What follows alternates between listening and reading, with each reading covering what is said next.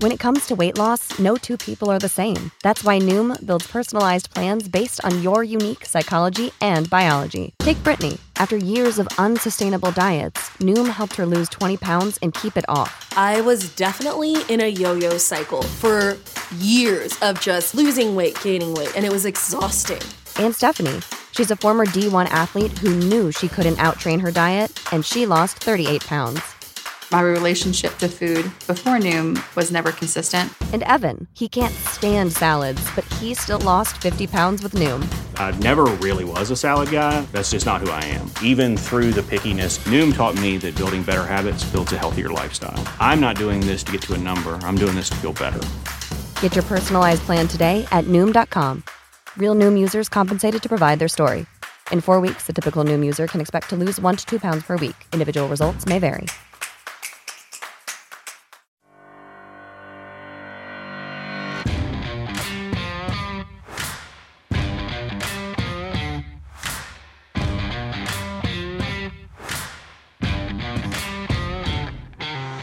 Welcome to the Start Me Up podcast, which is part of the Demcast network. Happy December. I'm Kimberly Johnson in DC, and today M, the feminist next door, is back. And we, of course, have a lot to talk about, including the fact that Kamala Harris dropped out of the race yesterday, which I think surprised everyone. Uh, I have a little bit of news here. I'm really excited because I don't know if I think I mentioned to you guys before that I invited Steve Schmidt on the podcast. If you don't know who Steve Schmidt is, he's the he he ran John McCain's 2008 presidential campaign. He was also uh, going to run or ran Howard Schultz, uh, his campaign, that CEO of Starbucks, and everybody was like, "What are you doing, Steve?" And he disappeared, and nobody saw him for a long time. And then when he came back, he was on Chris. I think he was on Chris Hayes, and he said that. I don't know. It was like the way that Chris Hayes asked him the question about working for Schultz. It was kind of clear that Schmidt didn't really like Schultz, which I think is kind of funny. But whatever. He did what he did. He's he's making a living a lot more money than I make, but still he's making a living and he's doing what he needs to do. Anyway, so I invited him on the show because uh, he follows me on Twitter and I was able to send him a DM. So he res- he responded um, last month with his phone number and his email. That was the the gist of his uh, you know response. So I do call people. You know, I call their their phone uh, to do an interview, and I figured that he sent me his his phone number so that I could call him for the podcast, and that he sent me his email address so that we could set the show up. So uh, I've you know I followed up. I sent an email with possible dates. Didn't hear back. Replied again and said, "Hey, I you know I'm just following up. I didn't hear back." So last night I was talking to Bob and I'm like, you know, I really want Steve Schmidt on the show. And Bob's like, why don't you just call him? He sent you his phone number. And I and I didn't want to call it because again I thought maybe, you know, it was just it was for the show when we had booked the show. But since he wasn't getting back to me, it's like, fuck it, I'm gonna call him. So I called him this morning and I left a message. And a few minutes later, I get a call back and it was him. And it was so funny because, first of all, he has a very recognizable voice, right? He's got that mid Atlantic accent. And I- wasn't sure it was him. He had a cold. So I was a little like, I'm like, is this really Steve Schmidt? But then I was talking to him and it was. And it was so funny because he was so friendly. And not only that, I mean, he, he was talking to me as if we had been friends. And so he had mentioned a tweet that I, I posted last night that the gist of it was that I'm offended by the fact that uh, there is even conversation that Trump could be reelected. I'm offended by the fact that somebody who has been accused by multiple women of rape, multiple credible women, um, you know, somebody who cages children, he's a racist, all this stuff, how he could win, how he might be hard to beat. So Steve said that, you know, he's like, I read your uh, your tweet and and he said, yeah, he he could, he could win, and and like I just like my heart sunk and and so then he started going off and he was talking about the fact that you know if Trump wins it would be uh, definitely a failure of the Democratic Party and so you know my my first reaction when he said that was like defensive I felt defensive and I thought you know I mean I wasn't mean or anything but I I immediately went to Russia and I immediately went to 2016 and Hillary Clinton only lost well the main reason she lost was she was unable to overcome the Russian attack. You know, she it, we look at popular vote, she won. She won more votes than any white man in history. The only person who got more votes was Obama. So, you know, I mean, the the idea that the Democratic Party would be a failure if Trump is wins re-election like my automatic reaction is to feel defensive, but I do think that, you know, Democratic Party's not perfect. We we are imperfect and we're not bullies. We don't we don't behave the way Republicans behave. And so, anyway, he was talking about that, and I brought up the fact that I lived in Russia, and he's like, How did that come about? so I'm telling him that my dad worked for ABC and this and that. And it was like we were, we had been friends forever, and we were just chatting. And he was so super friendly, and we did book. Uh, the 15th of January, which uh, he told me, you know, of, of course I have to um, get in touch with him closer to that date and confirm. So I'm going to say this is penciled in at 115. I do think he'll be on the show no matter what because I'm going to freaking dog him until he's on the show. But right now we're looking at um, 115. Also, also, I mentioned last week that because I hate Mark Zuckerberg and I hate uh, Facebook so much that I'm slowly leaving, and it, it may take a while. But in the meantime, I am moving over to MeWe. And as I move over to MeWe, um, I'm noticing that people are saying, oh, that's where all the white supremacists flock. Well, first of all, this is what I have to say about that.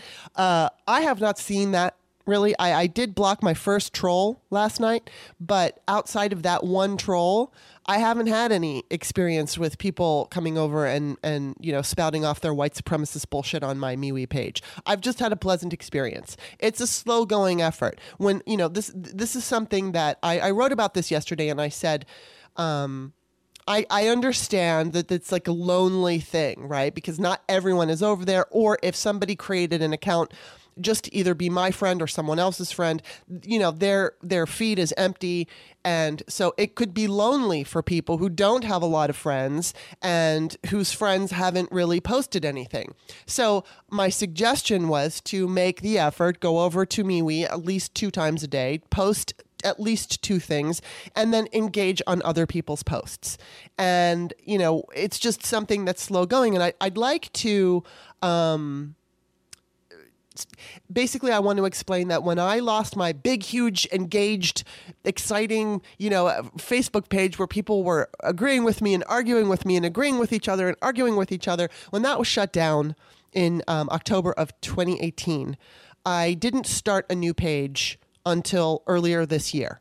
And I did it begrudgingly because I need to post my work. I need to put my work out there. So, anyway, I opened a, or I, I started a new Facebook page, and I'll tell you, it was tough because I was used to a lot of engagement. I was used to a lot of conversation um, that was, you know, good and bad, good and bad. It was, it was uh, fun. It was sometimes incredibly infuriating, but it was active.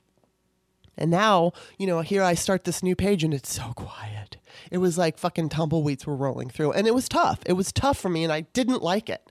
I, I, I resented it, but uh, I resented that I start, you know, I felt the need to start a new one. But beyond that, it was just so quiet. But I just stuck it out. You know, I, I like stuck in there. I, I, I, I made sure that I was posting and I made sure that I was commenting and I was doing my best. And now it's finally at a point. I have about 1,200 friends, 500 and some followers. Um, now it's more active. It's certainly nothing close to, to what I used to experience. Like, for instance, um, if I had a post that was popular on my old page, I would get 1,000, 2,000, 3,000 shares.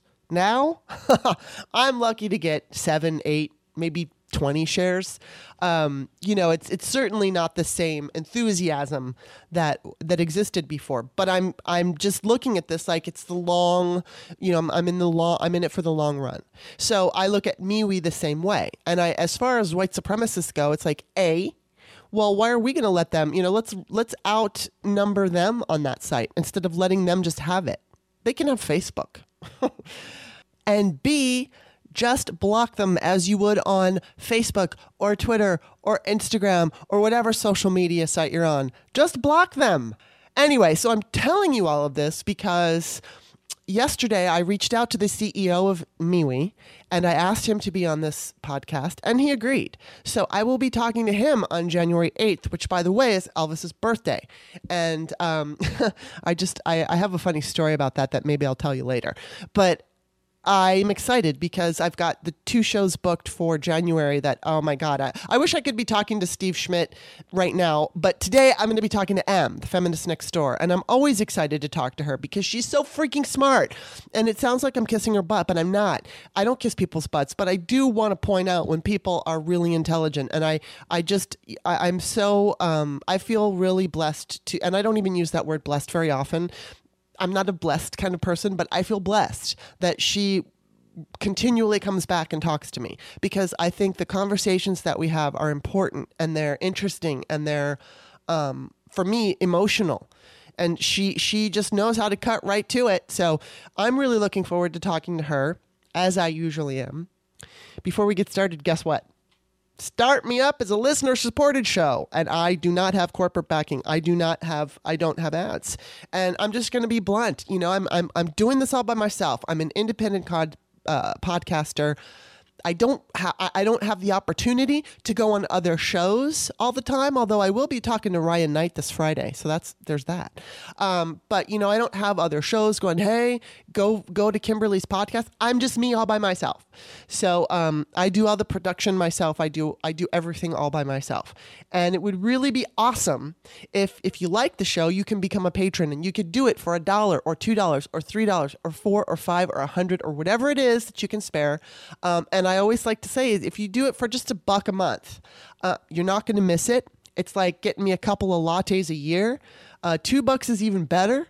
And $5 gets you into And Another Thing, which is a segment I do after the free show. Although, if we do one today with Feminist Next Door, if she has the time, that's going to be free. I'm going to make that segment free because I kind of want to tease everybody with it. And, um, you know, we'll we'll find out if we're going to do it, and I hope I hope we can. If for some reason uh, M is not available, then I will do it myself because I've got a couple things that I want to say, and I know that Steph's going to be back sometime this month, and it's probably going to be on the 18th, although we haven't booked it. Anyway, just go to uh, Patreon.com/slash Start Me Up, and then you'll see the different tiers and just make a selection and support the show. I would I, I would just appreciate it more than you'll ever know. And then just also a friendly reminder friendly reminder. I always include the link in the text of the Patreon description of the iTunes account, which please become a subscriber to my iTunes and give me a great review. Uh, I always need great reviews, and it really helps. It helps boost me in that whole iTunes universe, which um, I haven't obsessed about. Usually, usually I obsess about like um, how many views an article gets or how many listens a show gets.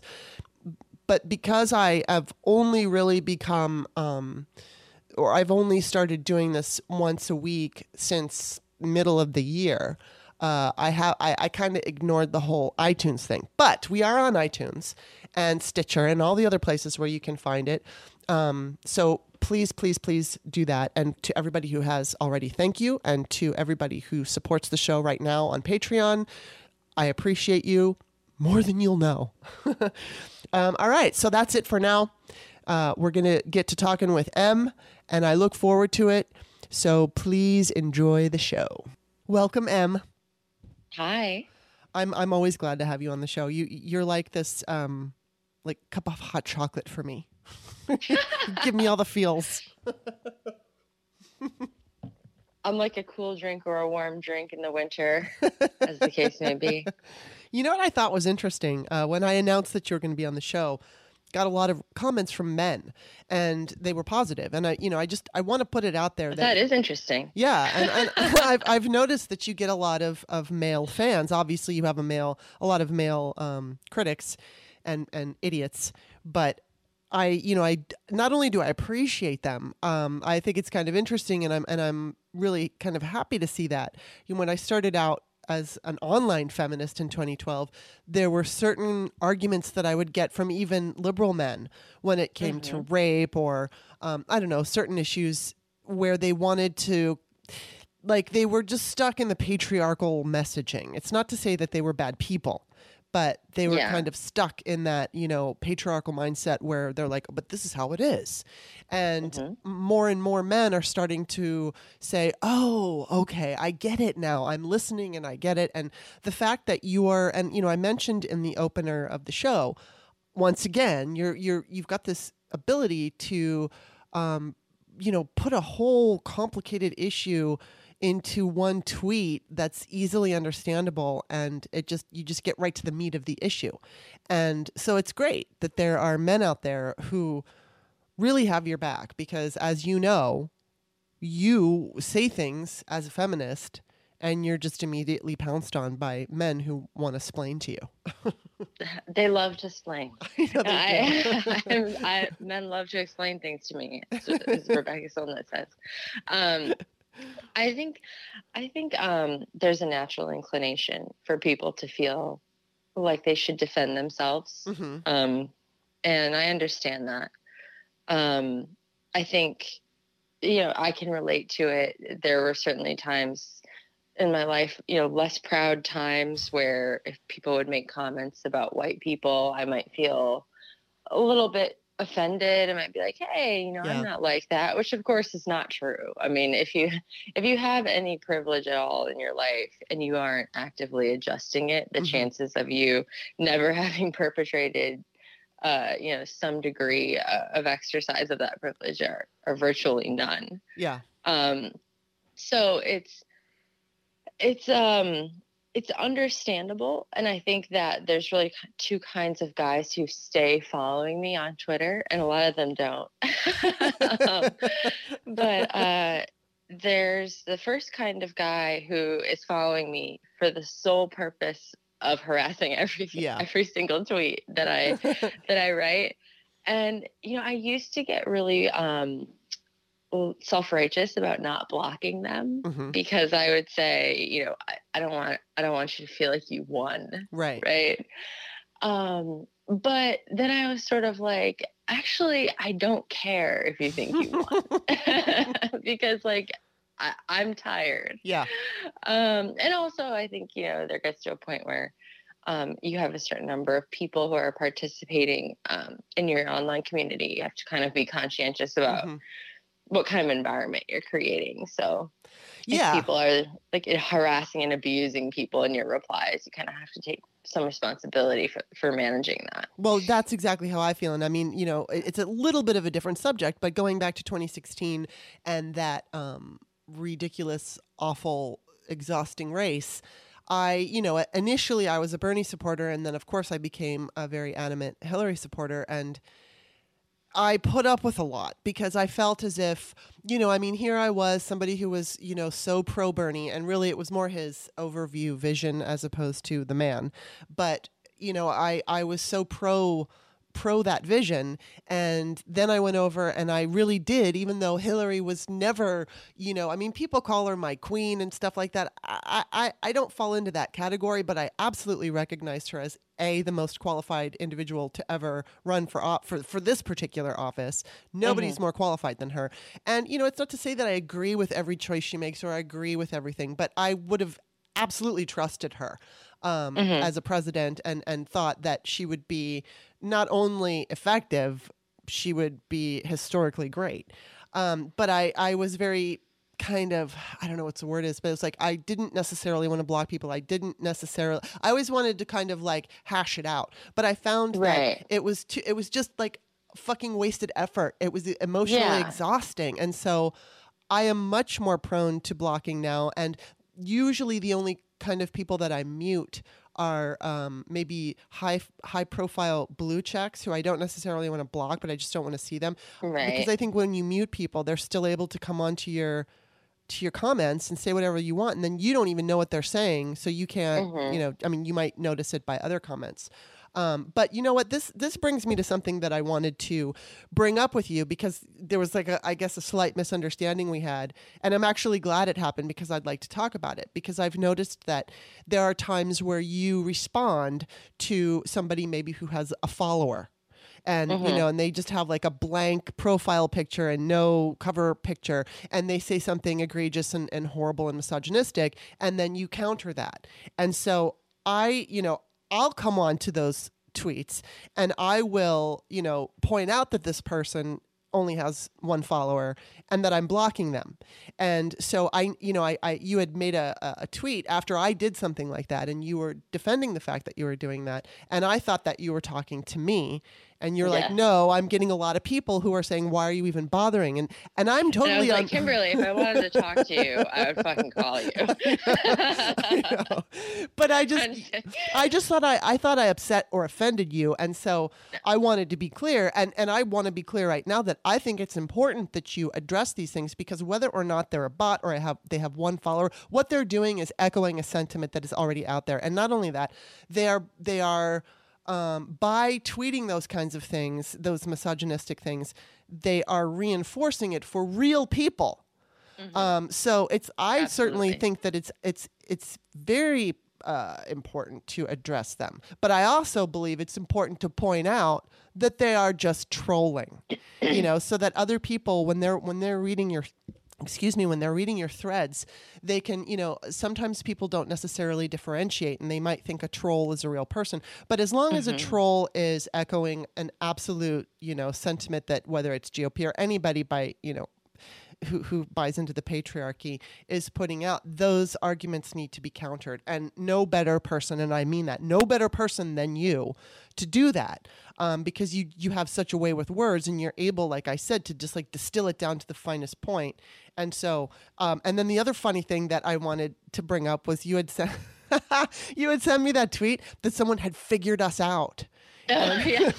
so someone definitely thought that, that that they had discovered my real identity, which, by the way, like is available online now. uh, anyways, thanks to you know numerous uh, fans of mine. What do I say? fans uh, in quotes there, but it, it, they were sure that they had figured us out, and they said, "You are."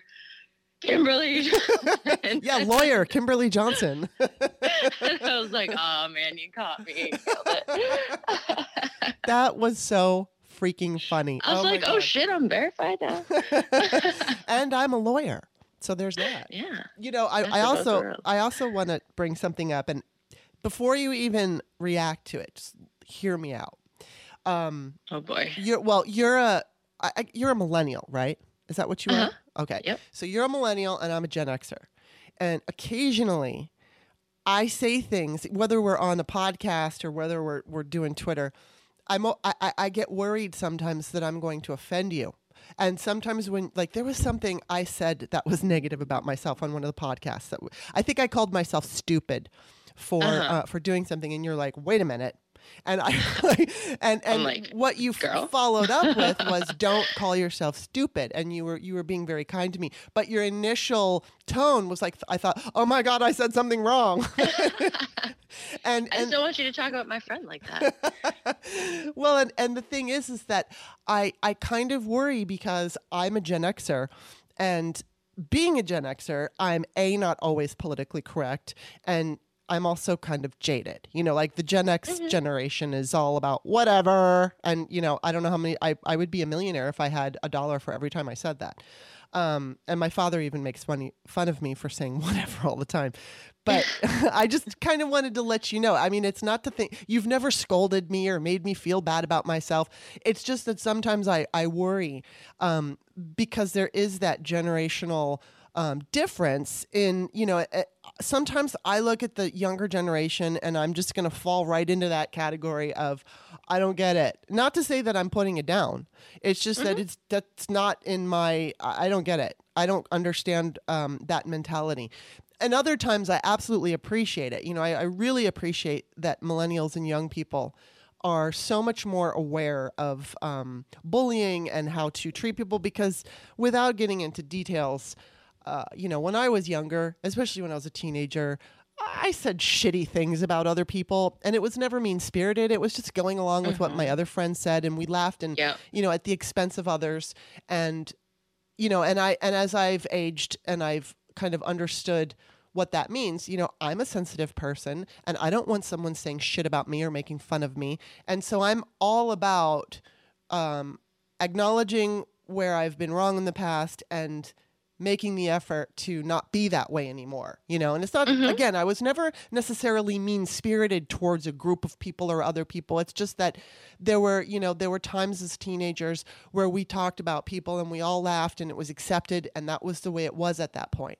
And so the millennials, I think, have really helped to change that atmosphere and taken away, you know, there was like that whole Gen X uh, jaded thing. And I think millennials kind of like, no, it, that doesn't work for us. And so I do appreciate it. I really, truly do. But it's like sometimes I you, mean, I- you scare me a little. I think, uh, I mean, this ties in well, um, to, you know, to the second, the second group of of guys that keep that keep following me on Twitter, which are which are the guys who are willing to step out of their comfort zone. Um, and so I will say that I am not. I am not lumping you in with a group of guys, but truth, truthfully, you have never um, offended me. I'm actually very. Um, it's very difficult to offend me, although I'm sure there are people who would disagree with that. But um, I think it's.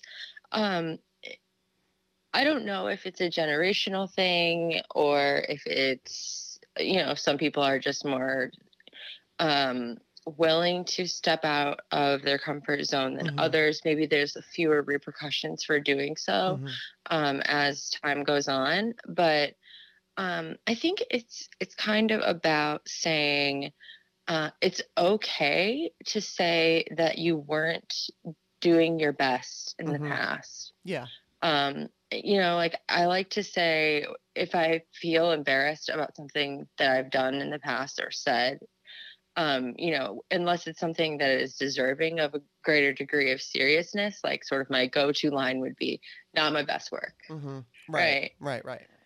um and so it, it's it's okay to feel that way and and we should reflect on the ways that we've behaved I, I have often wondered if there will be a day when someone will find something that that i tweeted or or managed to find my facebook like from college or something and i'll just be absolutely humiliated by Yeah. something i said um and and i feel like there's probably you know i'm giving people ideas now i shouldn't be doing that but I um I'm sure that there, I've there's something I'm I've no doubt in my mind that there's something I've said um that would be embarrassing to me and and it has happened to me already Mhm. too. So um I think that as long as you approach people with empathy, Mhm. uh, which is what I try to say often, um, you can kind of take them off the defensive Mhm. if they're willing to listen to you. Um, and then if if they're listening to you, it takes you off the defensive too. yeah.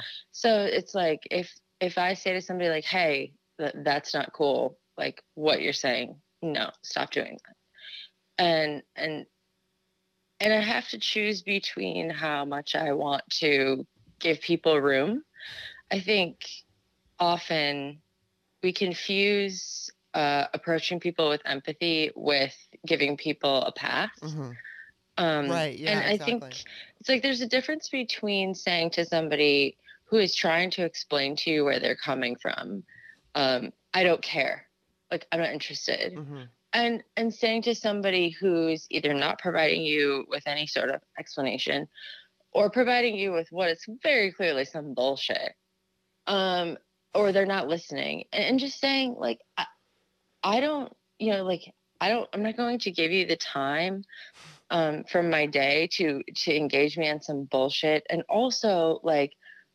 I expect of you as an adult to be able to understand this. hmm And so if you can't, it's either because you don't want to or it's because this conversation is not meant to be productive. Yeah. Um, and so it, like it, those are the times when I'm not going to keep talking to you. But I, what I have found is that in the same ways that I have been so appreciative of other, um, you know, certainly racially marginalized friends that I've had, gay friends that I've had, where I've made a mistake and they course corrected me and then said, let me explain this to you.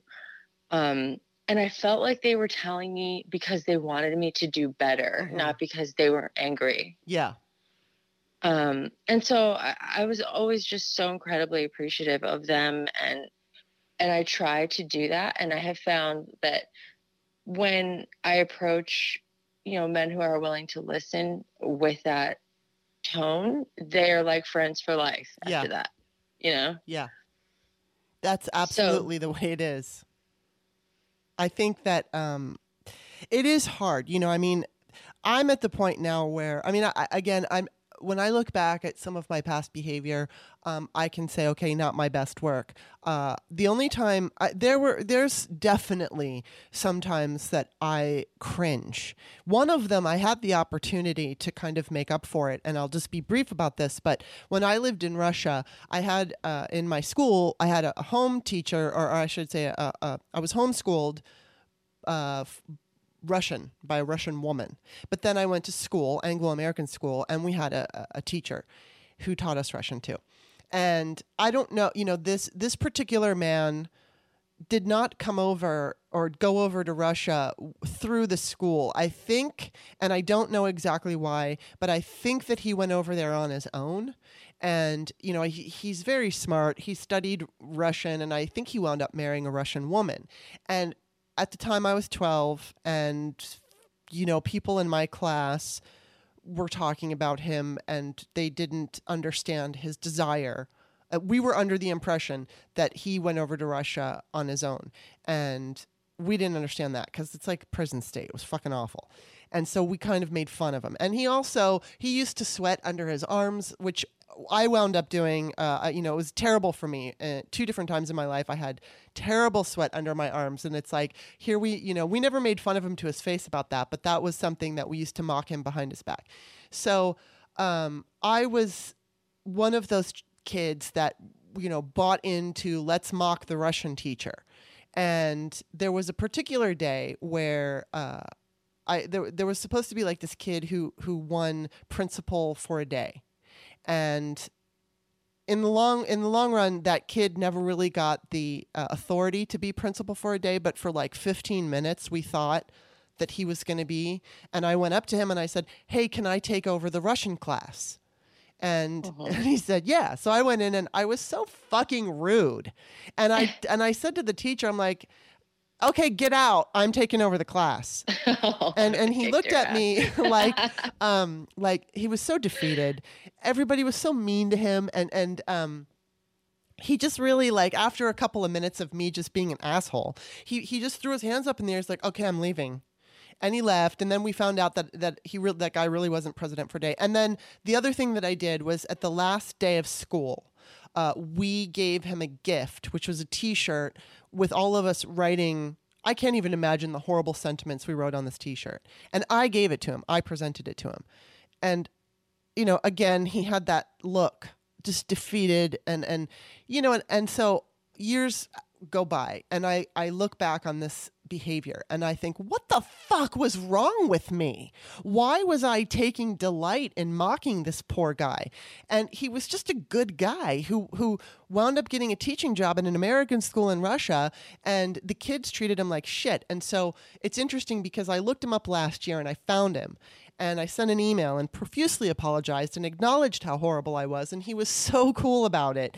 And you know and and and the funny thing was when I ended the email, I ended it with like the wrong spelling of your or something. And so I followed up and I I made sure to say okay, I you know, I had a typo and he said he said your first email warmed my heart and your second email made me laugh and i was so glad and we had a little back and forth but you know it's like i use this example to say that yes i was definitely awful at times and and I think that was probably my worst. That was my my worst behavior. It was I, I didn't necessarily mean it to be mean spirited but it was mean spirited and I just thought I was being funny and I thought that my my classmates would like me. And so you can go back in times in your life and you can reflect especially when you were younger and you can say what the fuck made me do something like that but I think it's immaturity and I think it's desire sometimes to be accepted within your peer group and you know whatever reason it is but then you can finally come to it and say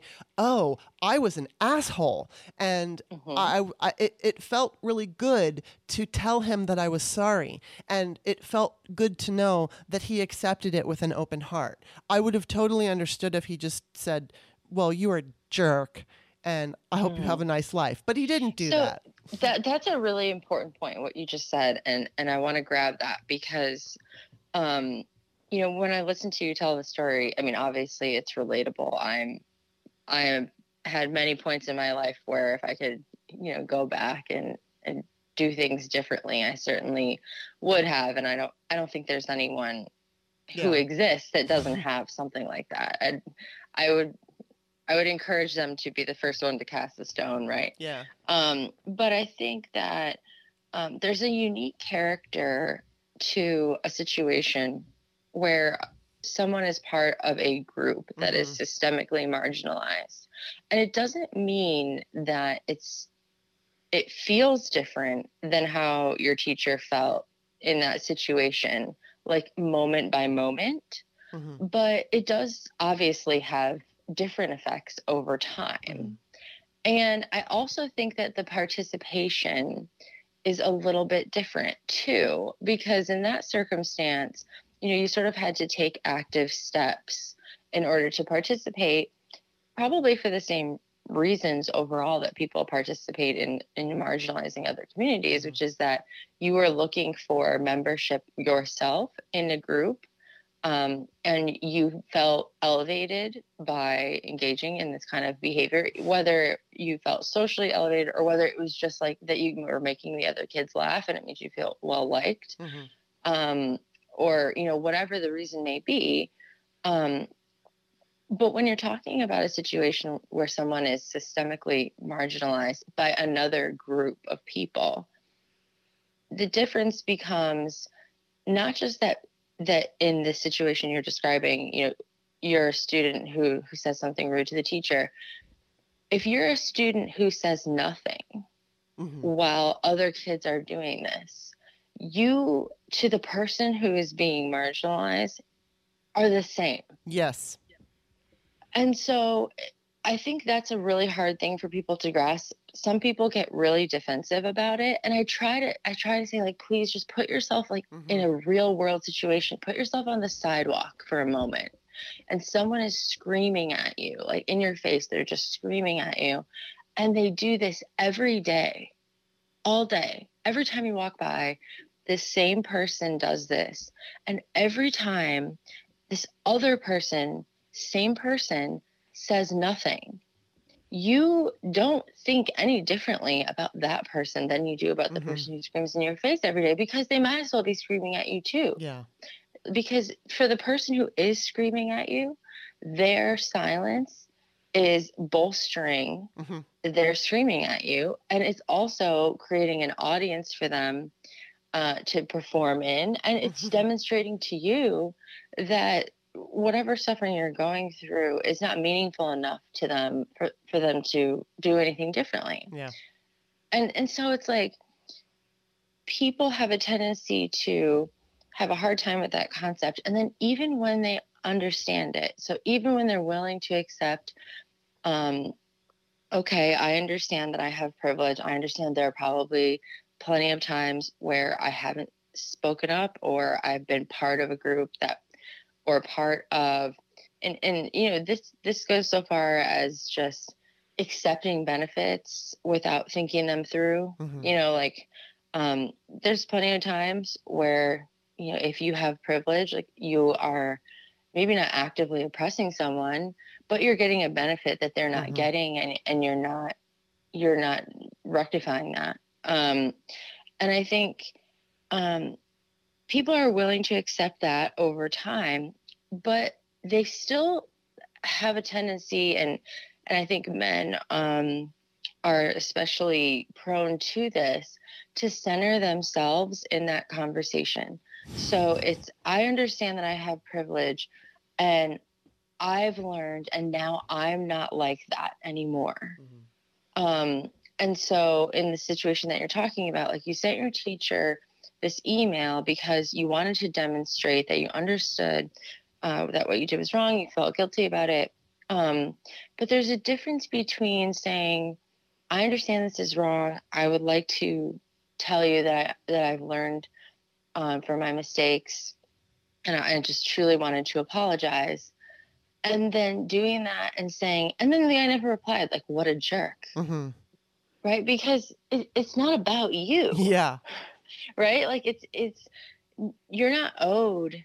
Uh, Yeah, and- and- exactly. And, fortunately, you you weren't expecting one, obviously. But you know, some people I think have this expectation that that if they tell you, "Well, I'm not like that," or you know, "Well, I get it, I understand," and you're sort of like, "Great." Like, I don't think you. I actually don't think you do because if you did, you wouldn't be ha- you wouldn't be carrying this expectation of me. Yeah. Because I never owed you anything in the first place. Mhm. You owed me not treating me like shit. Hmm And so this conversation about how you are no longer going to treat me like shit is sort of like, okay, thank you, I guess. Like, I mean, like, I, I just feel like, like it, there's this, um, there's remaining like lingering bits of privilege when you expect someone to be grateful right for for, for, apolo- treating them yeah. how you should have been treating them in the first all place. along. Yeah, and you know, with this teacher, I I expressed my profound apology,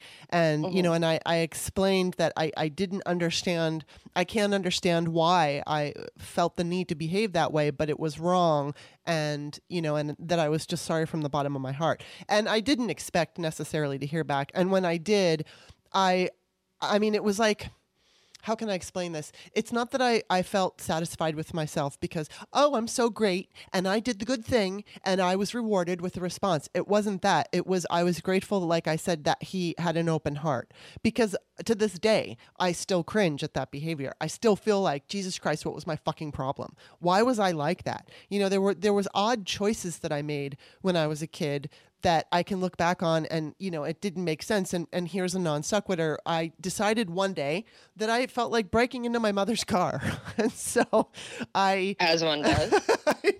And so I used something uh, I don't know what I used but I stuck it in the keyhole and I fucked up her her uh, you know whatever the keyhole. I fucked it up and so she, she called she went out to the car to put her key in and it didn't work. And she's like what happened? And of course I had to admit to her I don't know what made me do that. Just like uh, the other thing that I did that was so weird and granted I would think I was only four or five I don't remember my age but I do distinctly remember getting a penny and then going in my room and hiding behind my bed and swallowing the penny, which, by the way, was very difficult, and I'm glad that I didn't die. But I managed to swallow that penny, and, and by the way, that penny was toxic masculinity. oh my god! But it's like, what the fuck was I thinking? Okay, I was four. So there's that. But it but it all goes to the same thing. There were decisions that I made when I was younger that I don't know why I thought they were good ideas or I I don't know why those ideas even came into my mind. Um, and so obviously now as I'm older and I can reflect back on my life and things and I can say, "Oh, okay, that was wrong and I shouldn't have done that." Um, but you're yeah, going back to your point, um, I, I absolutely did not um, require his approval or his you know whatever uh, something favorable Appreciation, yeah i just right. i just wanted him to know and because i thought he deserved to know that i recognized i was a fucking asshole to him so you know I, right. well, and, and to be clear, that was totally the right thing to do. I don't want to discourage anyone from from uh, making their apologies. I think Yeah, just don't Um, expect the appreciation. If you do it, do it so that you can let them know. It's not, it, it- you know. Granted, I got something out of it because it made me feel better to to get this off my chest. Um, but it didn't make me feel better because I thought I was so great for doing it. I just I just thought, okay, I have an opportunity, and I've never in all these years since 1981 it's never left my mind. It's always something mm-hmm. that I've gone back to. In fact, there was a there was one year, I it was probably like mid 80s where I was already home from Russia and there was some party that I think my parents my my stepmother and father were going to and they were the ones who lived in Russia. And I heard that this teacher might be there and I was petrified because I just I thought, oh my God, he's going to see me, and I, it's going to be. And I at that point I was you know only 16, 17 he's gonna be like you. yeah, and, and I and I just I was afraid to even see him, and I didn't at that time have it in me to make that kind of an apology. So um, I just well, I was it takes frightened. courage too, right? Yeah. It takes courage to realize when you've done something wrong and and and have the ability to to say you know what that was the that was the wrong thing Yeah. there, i'm always surprised you know on there have been times on twitter where i've said something um and either i didn't think about how it would sound like i didn't put enough thought into it Mhm. and and i should have put more thought into it because whatever i was talking about was serious enough that i should have Yeah. realized that it had that I should devote the time to being tactful. Um, and then there are also times where I've said things and been like, wow, like I did not exercise good judgment in saying that. Um, and, and that was really not the right thing to say. And I, I try as, um, as much as I can to publicly say, like, I shouldn't have said that or I made a mistake Mhm. and people will always say to me like i've just i've i've never seen someone do this on twitter Hmm. Or it's so rare to see people do this and yeah, it is. and it's it's sort of like if i'm going to expect accountability from other people i want to hold myself Mhm. accountable um, i'm definitely not perfect there have been times that i probably should have apologized for something and didn't um, but i think people just need to be better like, and more willing to do that i think if if everyone was it would be way easier to do Yeah. um, you know, like with a friend, you know, if you say something to your friend that hurts their feelings, you have a level of comfort with them where if they say this really hurt my feelings, Mhm. at least hopefully you can say, oh my gosh, like that's definitely not what I meant. I'm, I truly am sorry. hmm Um, and I wish that we could approach mistakes that way, like sort of more holistically. Yeah. Um, but I, I think ultimately, um, the thing that uh, you know I try to say to people is they'll say, you know, it's just really hard for me to be your ally uh, when you are constantly talking about, you know, the the things that men do that are bad. It really makes me feel beaten up, and I'm like, that's interesting. How do you imagine it makes me feel? hmm Yeah.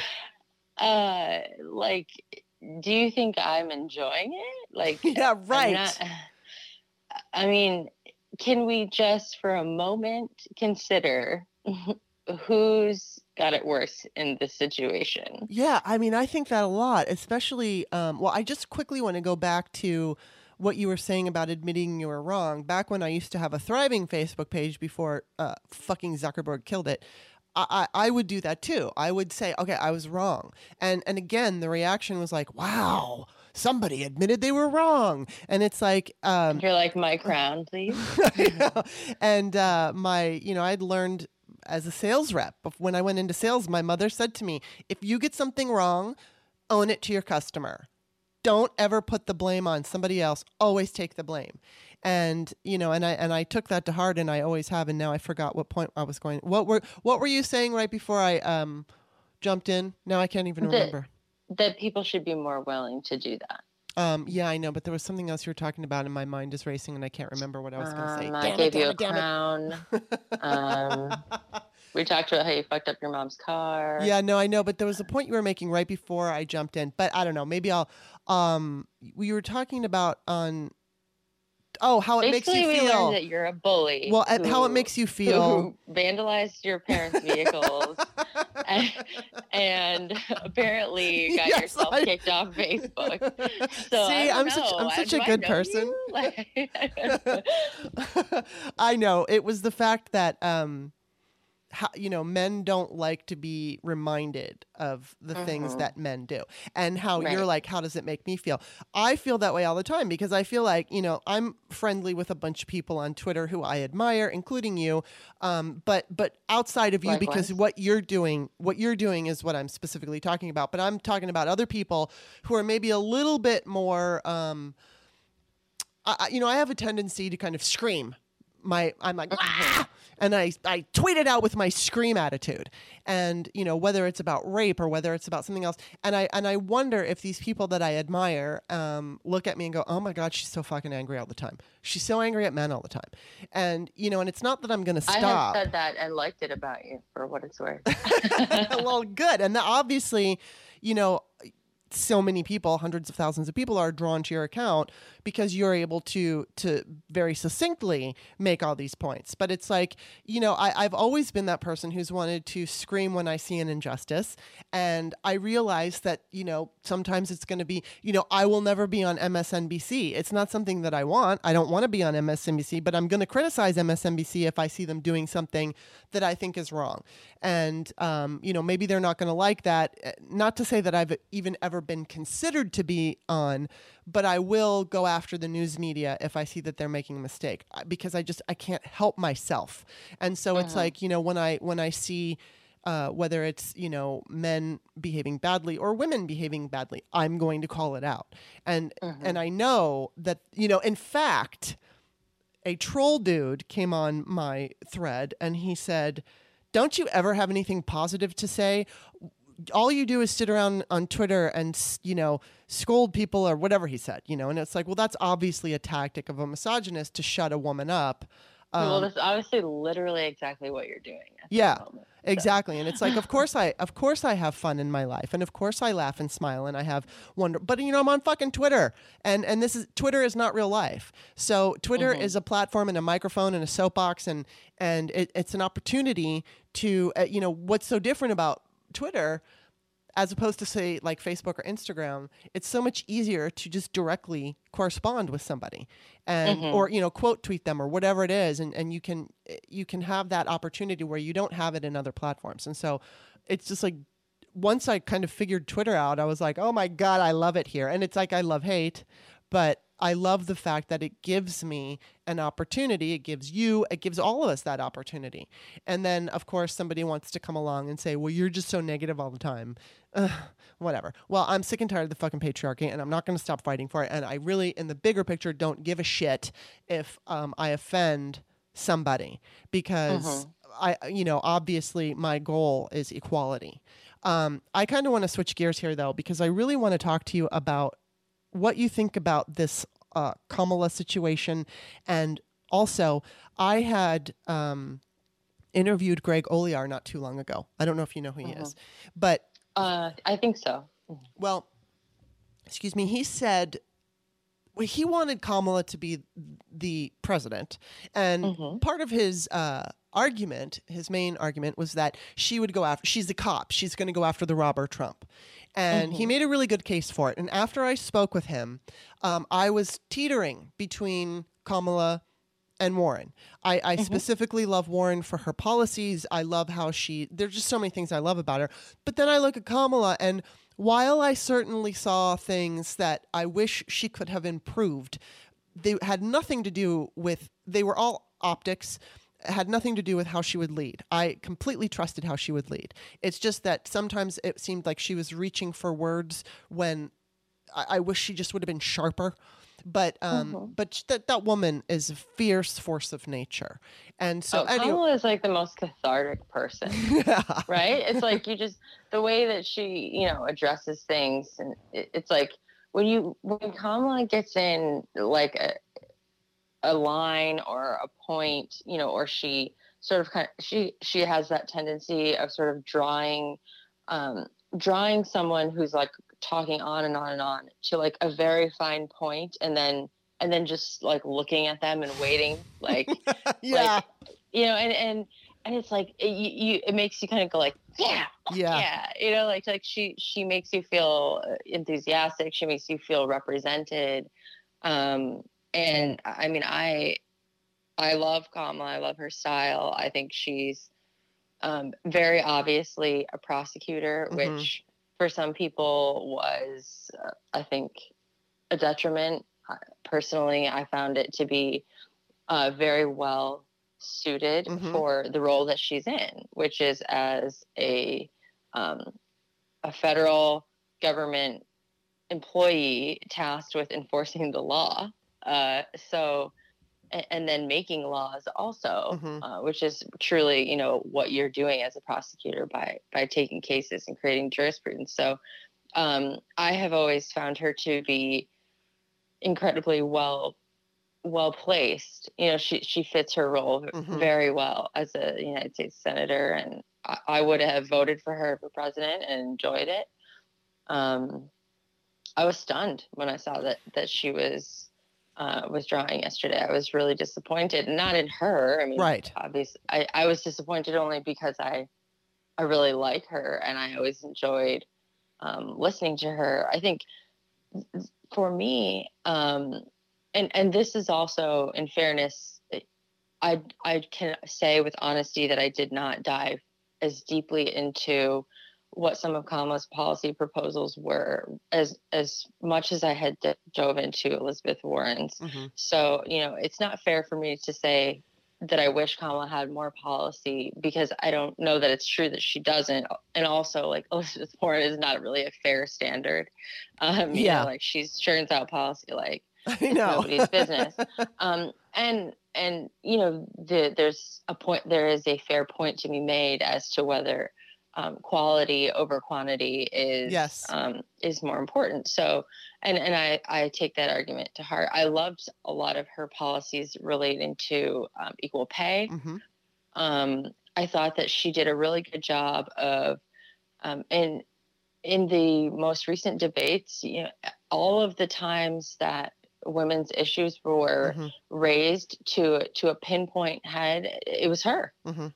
Um, and so she she would say, and she was very inclusive in the way that she talked about women, um, and and addressing women across the income spectrum, racial spectrum, LGBTQ. So I I found her to be um, I, I found objections to her as being uh, cold or sort of Of like course. like not tuned in to using tact and, and empathy and understanding and addressing like a wide range of people to to be like a kind of a bunch of bullshit Yeah. you know like I, I think she very naturally spoke the language of someone who had looked at issues holistically so um i was really sad to see her go Well, I mean, and so was I. I think that now, unfortunately, we're left with all white candidates, which just looks bad. It's just fucking bad. Mm-hmm. And but going back to Greg Olear, he posted something today. He did a thread, and so he said what he thinks. He says, "Okay, I had time to."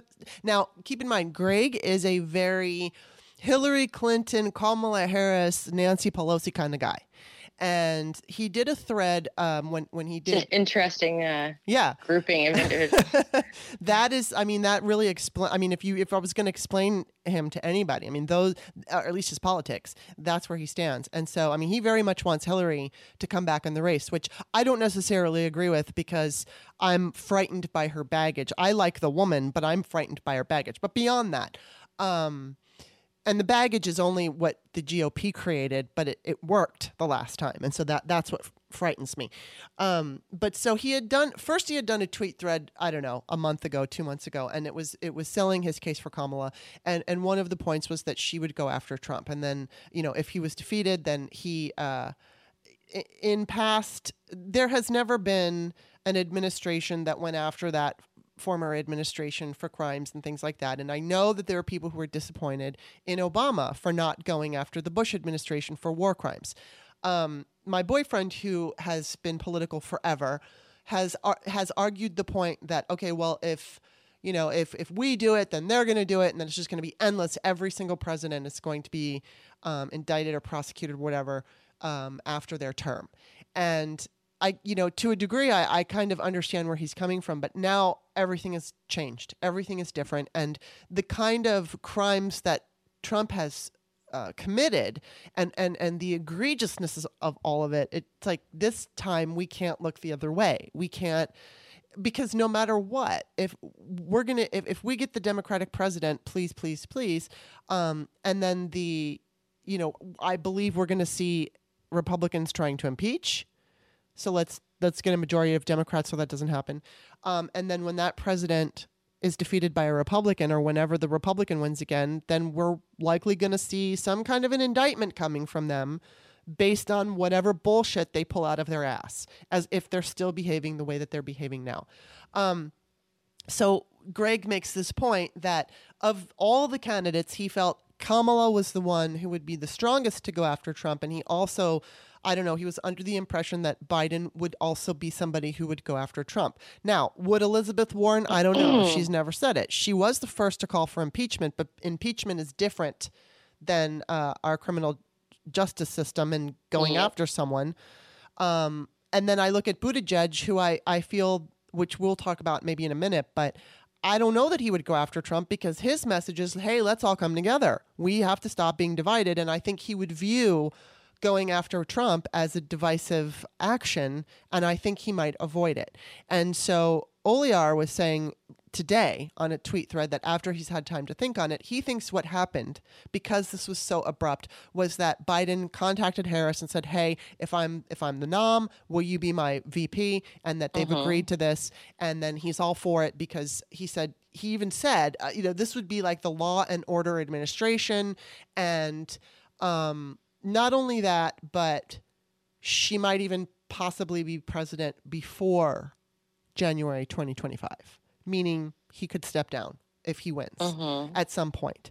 Um, the only thing that scares me about that, and I want to get your opinion on this, but I look at this and it's like, all right, I don't really want it to be Biden for a number of reasons, but if if Harris is there, she's going to strengthen him, and I would be thrilled if before 20 you know 25 if she were in the oval office which gives her the incumbency and then she has a stronger chance of winning. But even if she is the vp who runs in 2024 um, uh, you know that again it, it gives her an edge. Um, the thing that i worry about with biden more than anything more than his refusal to understand that he's been inappropriate so many fucking times and you know the fact that he's a gaffe machine more than any of that it seems as if Joe is just aging and aging and aging before our eyes every day, and his actions um, are worrisome to me. It's not about ageism; it's about the fact that uh, you know, I mean, can he can he physically handle what's going to be on his plate? Can he be strong enough to handle Trump's bullying? I don't know that. I'm going to vote for him if he's the nominee, but that worries me. It concerns me. Um, I think that I can I can feel more comfortable supporting him with Harris as his vice president, um, and and then that's where it goes. So how do you feel about that? If that's what actually is the case. Okay, so let me take this uh, point by point here. Um, I agree uh, with the assessment that I think it's possible that Harris was approached um, by the Biden campaign. Um, I I think I saw something on MSNBC where someone was being interviewed um, who was either personally close to Kamala Harris or close to someone on her campaign, um, where they they were relaying, you know, whether or not this is accurate, I don't know, but that she had said she would only be willing to entertain a vice presidential nomination from a few people, and that those people would be Joe Biden, which you know, okay, Mhm. uh, that makes sense, and Mike Bloomberg, Wow. um, which there is sort of like this weird connection that people keep drawing between Kamala and Bloomberg, um, which I don't I don't know how weird it is. I guess I, I think in some ways where Harris falls on the spectrum of leftism, so to speak, is has always been a little bit ambiguous to me, and that doesn't bother me. It, like it bothers some people, but Mhm. um, I you know she she sort of you know maybe maybe this is the the white male in me speaking but i uh you know it didn't bother me because she fell in on the in the she fell in the right place on the issues that mattered most to Mhm. me um if i'm being honest so um but i i sense that that's there's probably some truth in that i i don't think that she got like pulled off of her campaign hmm uh, and, and said, you know, like sort of put put a um, a campaign that wasn't already struggling um, away because she wants to be vice president. I also don't particularly buy the argument that if you want Kamala Harris as an enforcer, that putting her in vice president makes any sense because Mhm. that's not the role of the vice Yeah, right. president. Um, you know, she could be a fantastic attorney general Mm-hmm. Um, but the role of the vice president is diplomacy. Mm-hmm. So um, I think it would be. I think Kamala Harris could be successful in any role, Mhm. but I, I would I would just see that as sort of a, a mismatch for, for me. Mm-hmm. Um, and to, if that's why you want her to have the role. Um, so I'm not sure I agree with that point as a as a as a selling point for her. I'm a little bit troubled that this is now the second well liked, incredibly articulate Mhm. younger black woman that we have heard rumors of the Biden campaign trying to solicit as a vice president Mhm. um, because it feels a little bit um, utilitarian to me. Mhm. Um, and I just don't, it just doesn't sit well. Um, I- I understand that politics is, the, I understand that the nature of politics is utilitarian. So um, it- that's not lost on me. It just, it just, I just don't like it. Um, Yeah. I think black women get used enough. So I don't particularly feel good about that. Well, I and Um, I've seen black women on Twitter um, absolutely rejecting this idea, saying, "Do not use her as your mule." I've been told Mhm. that when I suggested that, you know, when possibly um, w- if Warren were to win the nomination and then go on to win the presidency, um, you know, a, a- Kamala could be an AG, and you know that that was insulting to some black voters, and they and they felt, you know, no, she she's running for president. And, and, and, and my whole point to that tweet was not actually about the idea of Kamala being the AG. It was because I, I tagged Elizabeth Warren, and it was kind of in hopes of, please, Elizabeth Warren, you, if you do win, will you go after Trump? um, because I'm not sure if she would. And I really think it's important that whoever wins the presidency goes after Trump. But, you know, that's an aside. Um, I totally agree with what you're saying as far as Kamala, you know, maybe it's not the best position for her to be a vice president, but perhaps if I kind of look at it like, I think Joe, you know, I mean, if our country is so hell bent on putting a white man in the place to beat Donald Trump, um, and that white man is Biden because Buttigieg is unable to win over the support of black people because Biden still has that support.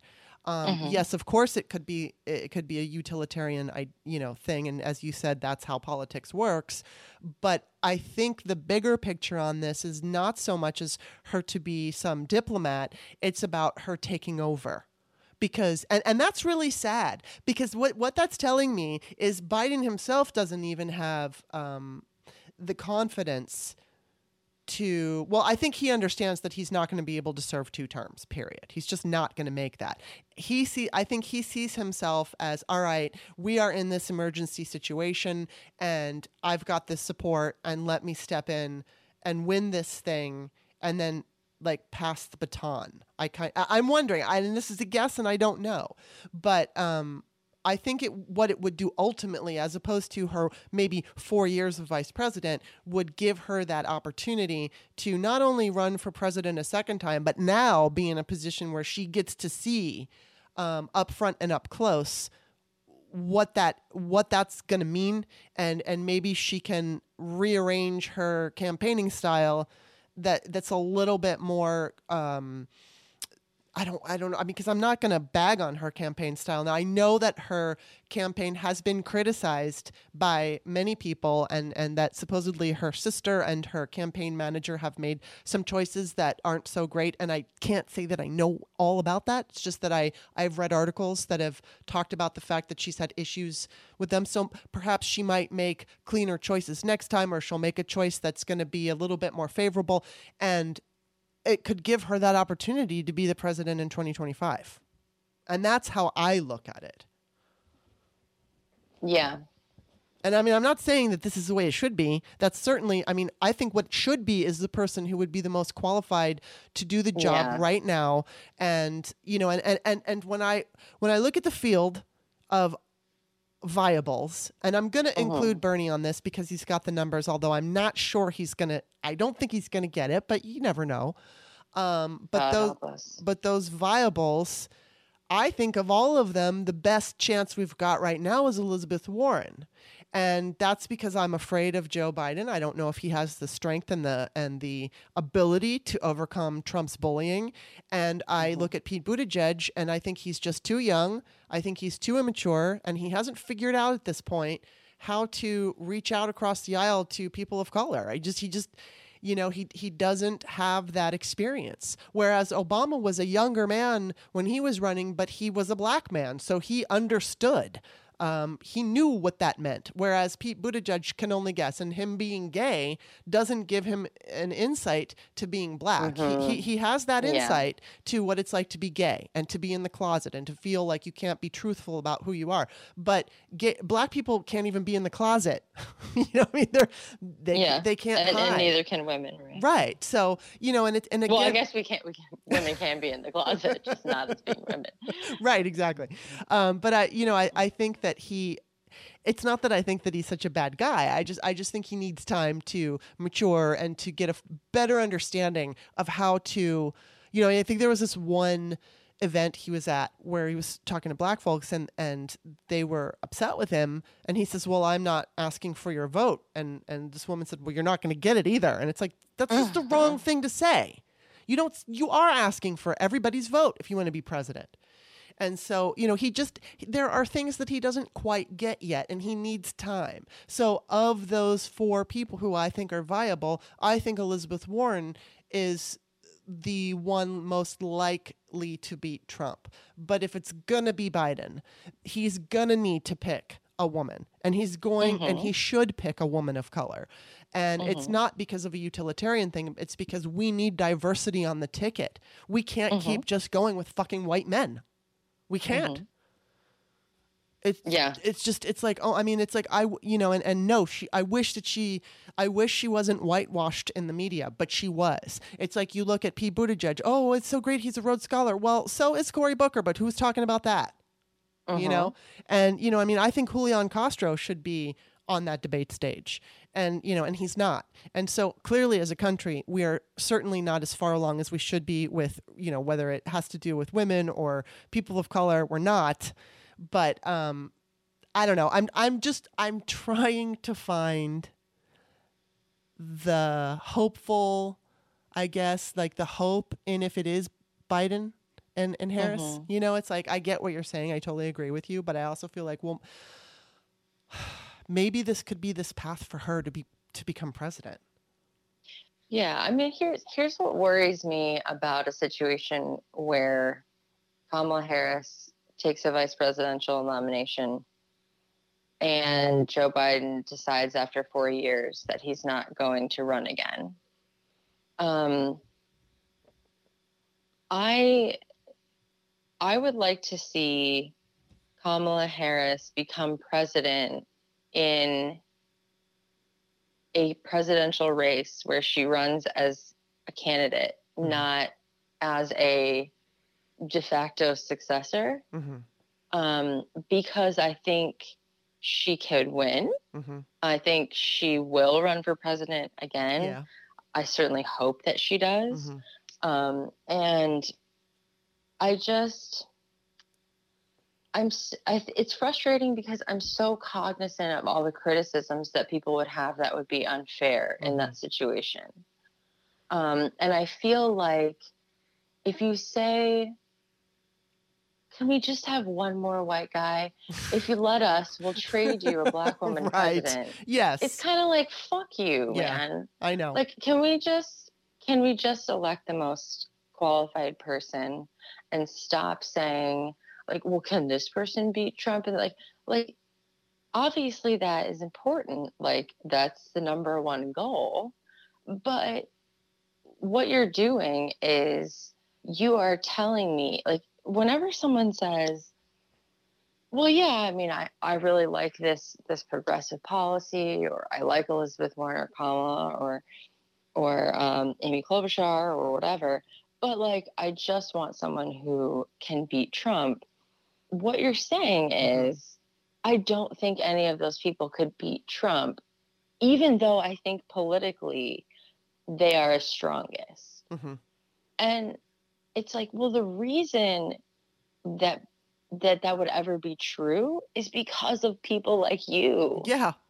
Uh, you're Um, absolutely. It's this catch twenty two. It, it. You're absolutely right. Well, and, and the thing is, is that when this whole um, election season began, you know, I braced myself because I knew, okay, we're going to see the sexism from Politico and from the New York Times and from these, you know, very respectable sites that have been around forever, and and and there's going to be, you know, maybe not obvious racial um, issues when it comes to reporting on them, but there's there's going to be undertones of racism, and, and and those undertones are where Pete Buttigieg gets all the credit for being a Rhodes Scholar, but Cory Booker never ever gets mentioned for it, and he's a Rhodes Scholar.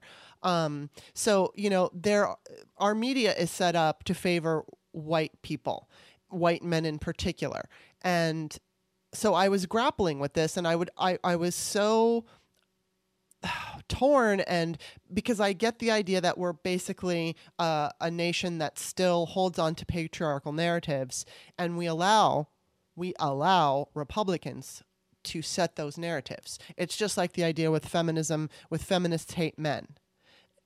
That's a GOP talking point and unfortunately it seeped so far down that liberals believe that.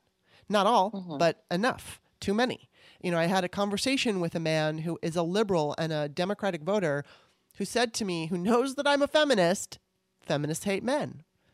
And it was like interesting because this this, this I guy, hate when you say that shit.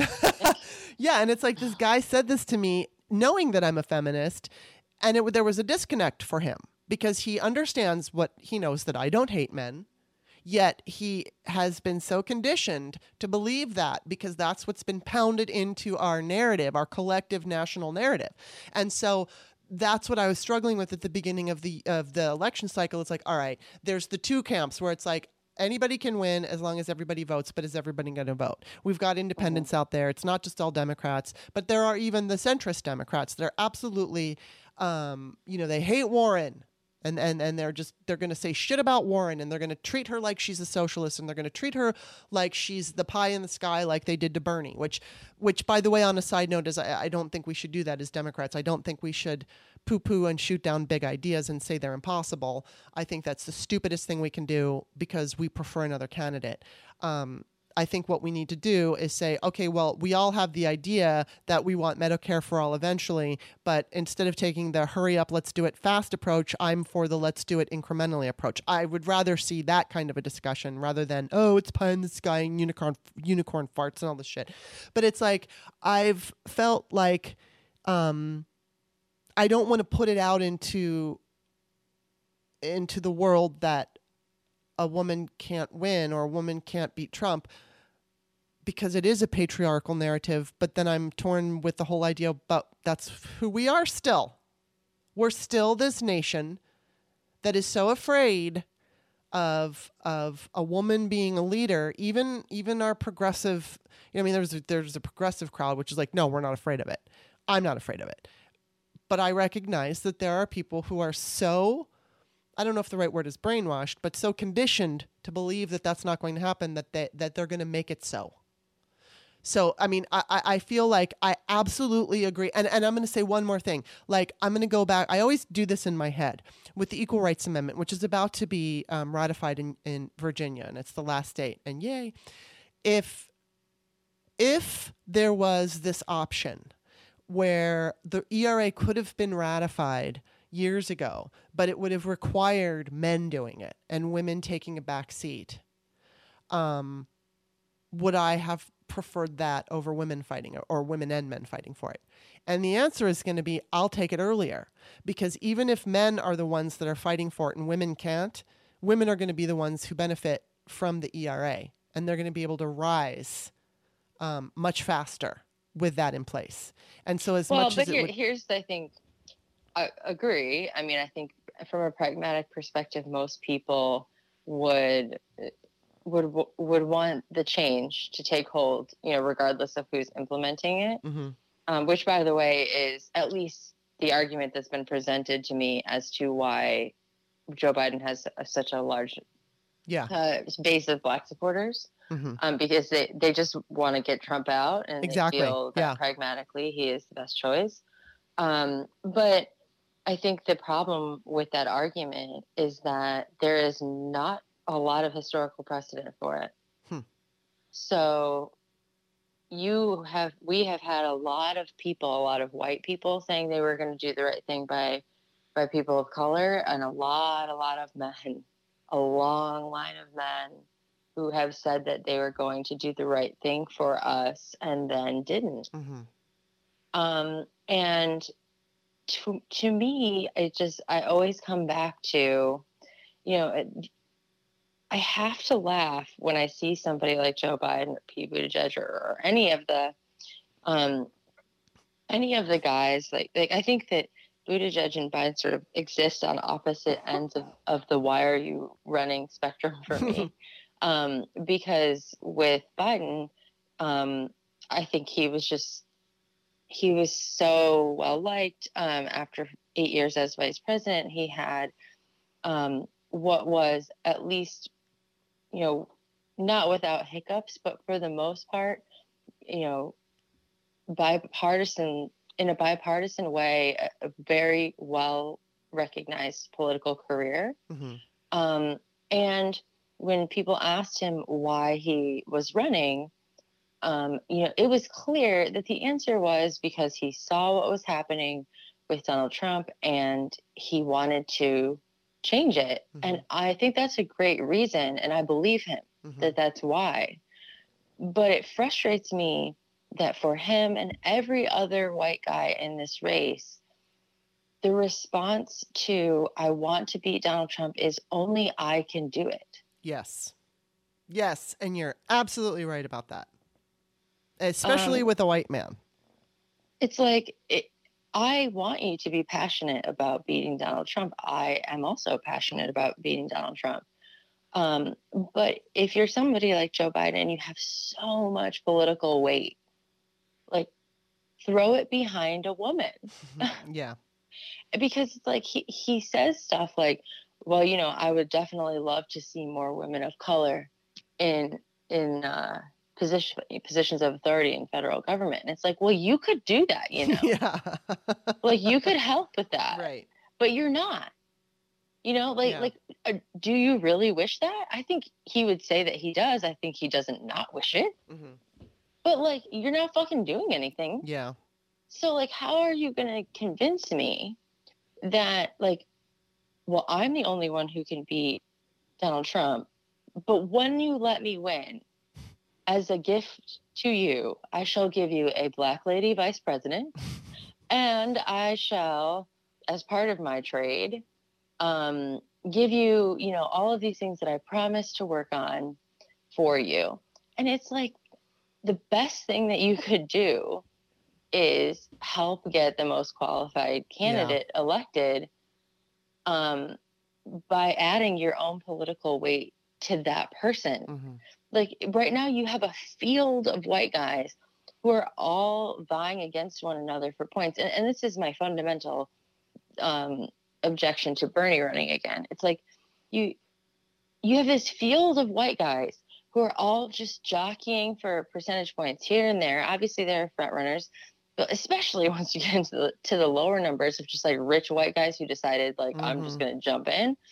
Um, it's like if you guys would just take that money, like if Tom Steyer had funded Kamala Harris, we Mhm. wouldn't be having this conversation. Exactly. And he's not going to fucking get anywhere. But, you know, his ego needs to be stroked. Exactly. And so it's just it's just like I just if you can't even accept not running for fucking president, how do you expect me to believe that you that you Yeah. are really going to get in there and support me? Yeah. Like I just I, I don't buy it. I just don't buy it. And it's like with Pete Buttigieg, it's like, dude, you're the mayor of fucking South Bend.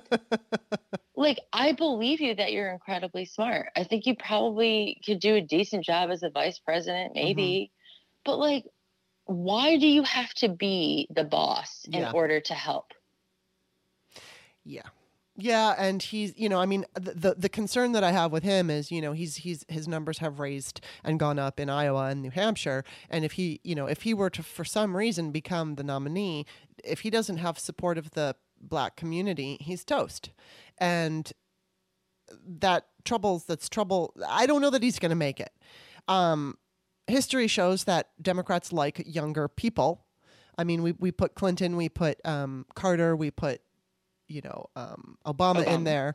So, I mean, JFK. Elizabeth Warren may not be young, but she certainly has more energy than I do. I mean, that, that woman is like she is. she I think she does have all of the qualities that attract people to younger candidates. Yes, which she is does. um, you know, creative thi- and that, that attract people to Bernie Sanders as well. Yeah. You know, creative thinking, um, a lot of emphasis on younger generations, a willingness to not um to, to not sort of placate the older Mhm. generations yeah, um, a willingness to not placate authority classes. Um, those are all characteristics of younger candidates that both Bernie and Mhm. Elizabeth Warren also have, which I think is why younger voters, more pro- progressive voters, have not seen their age as problematic. yes, uh, yeah. That's totally. I agree with that. Um, well, we're coming up now on an hour and 10 well we're at an hour and 11 minutes. So what i'm going to do is i'm going to we're going to close down uh, this show and we're going to move on over to end another thing but i'm i'm putting that free um, because your conversations i think are so important and I, I want people to have an opportunity to of course to hear end another thing. And you could you could subscribe for five dollars and hear the rest of them but um anyway before we go I want to make sure that you are. Um, what is your Twitter handle? Uh, it's at MRAZ, And at E M R A Z Z. Okay, and of course, you know you have more followers than I do, so when you share it, more people are going to see it from your end. But just in case, if you've never heard or followed Feminists Next Door, obviously she's great. Follow her, and um, I'm going to be talking with a woman who wrote a book about uh, running running for office next week. So that's going to be a fun conversation. And uh, all right, so that's that's it for now. Thank you for being on the free show. And you know, of course, I'm going to be calling you again in January, maybe Yeah, February. of course. Um, I love it. yay! Well, thank you, and just stick around for end another thing. For all of you that are sticking around after the conversation, thank you. And I'm just going to be real quick today. Um, don't forget to follow me on social media. You can follow me at um, on Twitter, and you can find my MeWe page um, in the disc- you know in my little Twitter bio uh, at author Kimberly, a author K I M B E R L E Y. And just real quick, uh, what was I going to say? Oh, yeah. Next week, we're going to be talking to a woman who wrote a book about women running. And I'm not exactly sure uh, when Steph will be back, but I'm going to try for the 18th. And that's going to be it. So um, thanks for listening. I hope you enjoyed the show. Stick around for End Another Thing. It's going to be free to all listeners. And we will see you next time.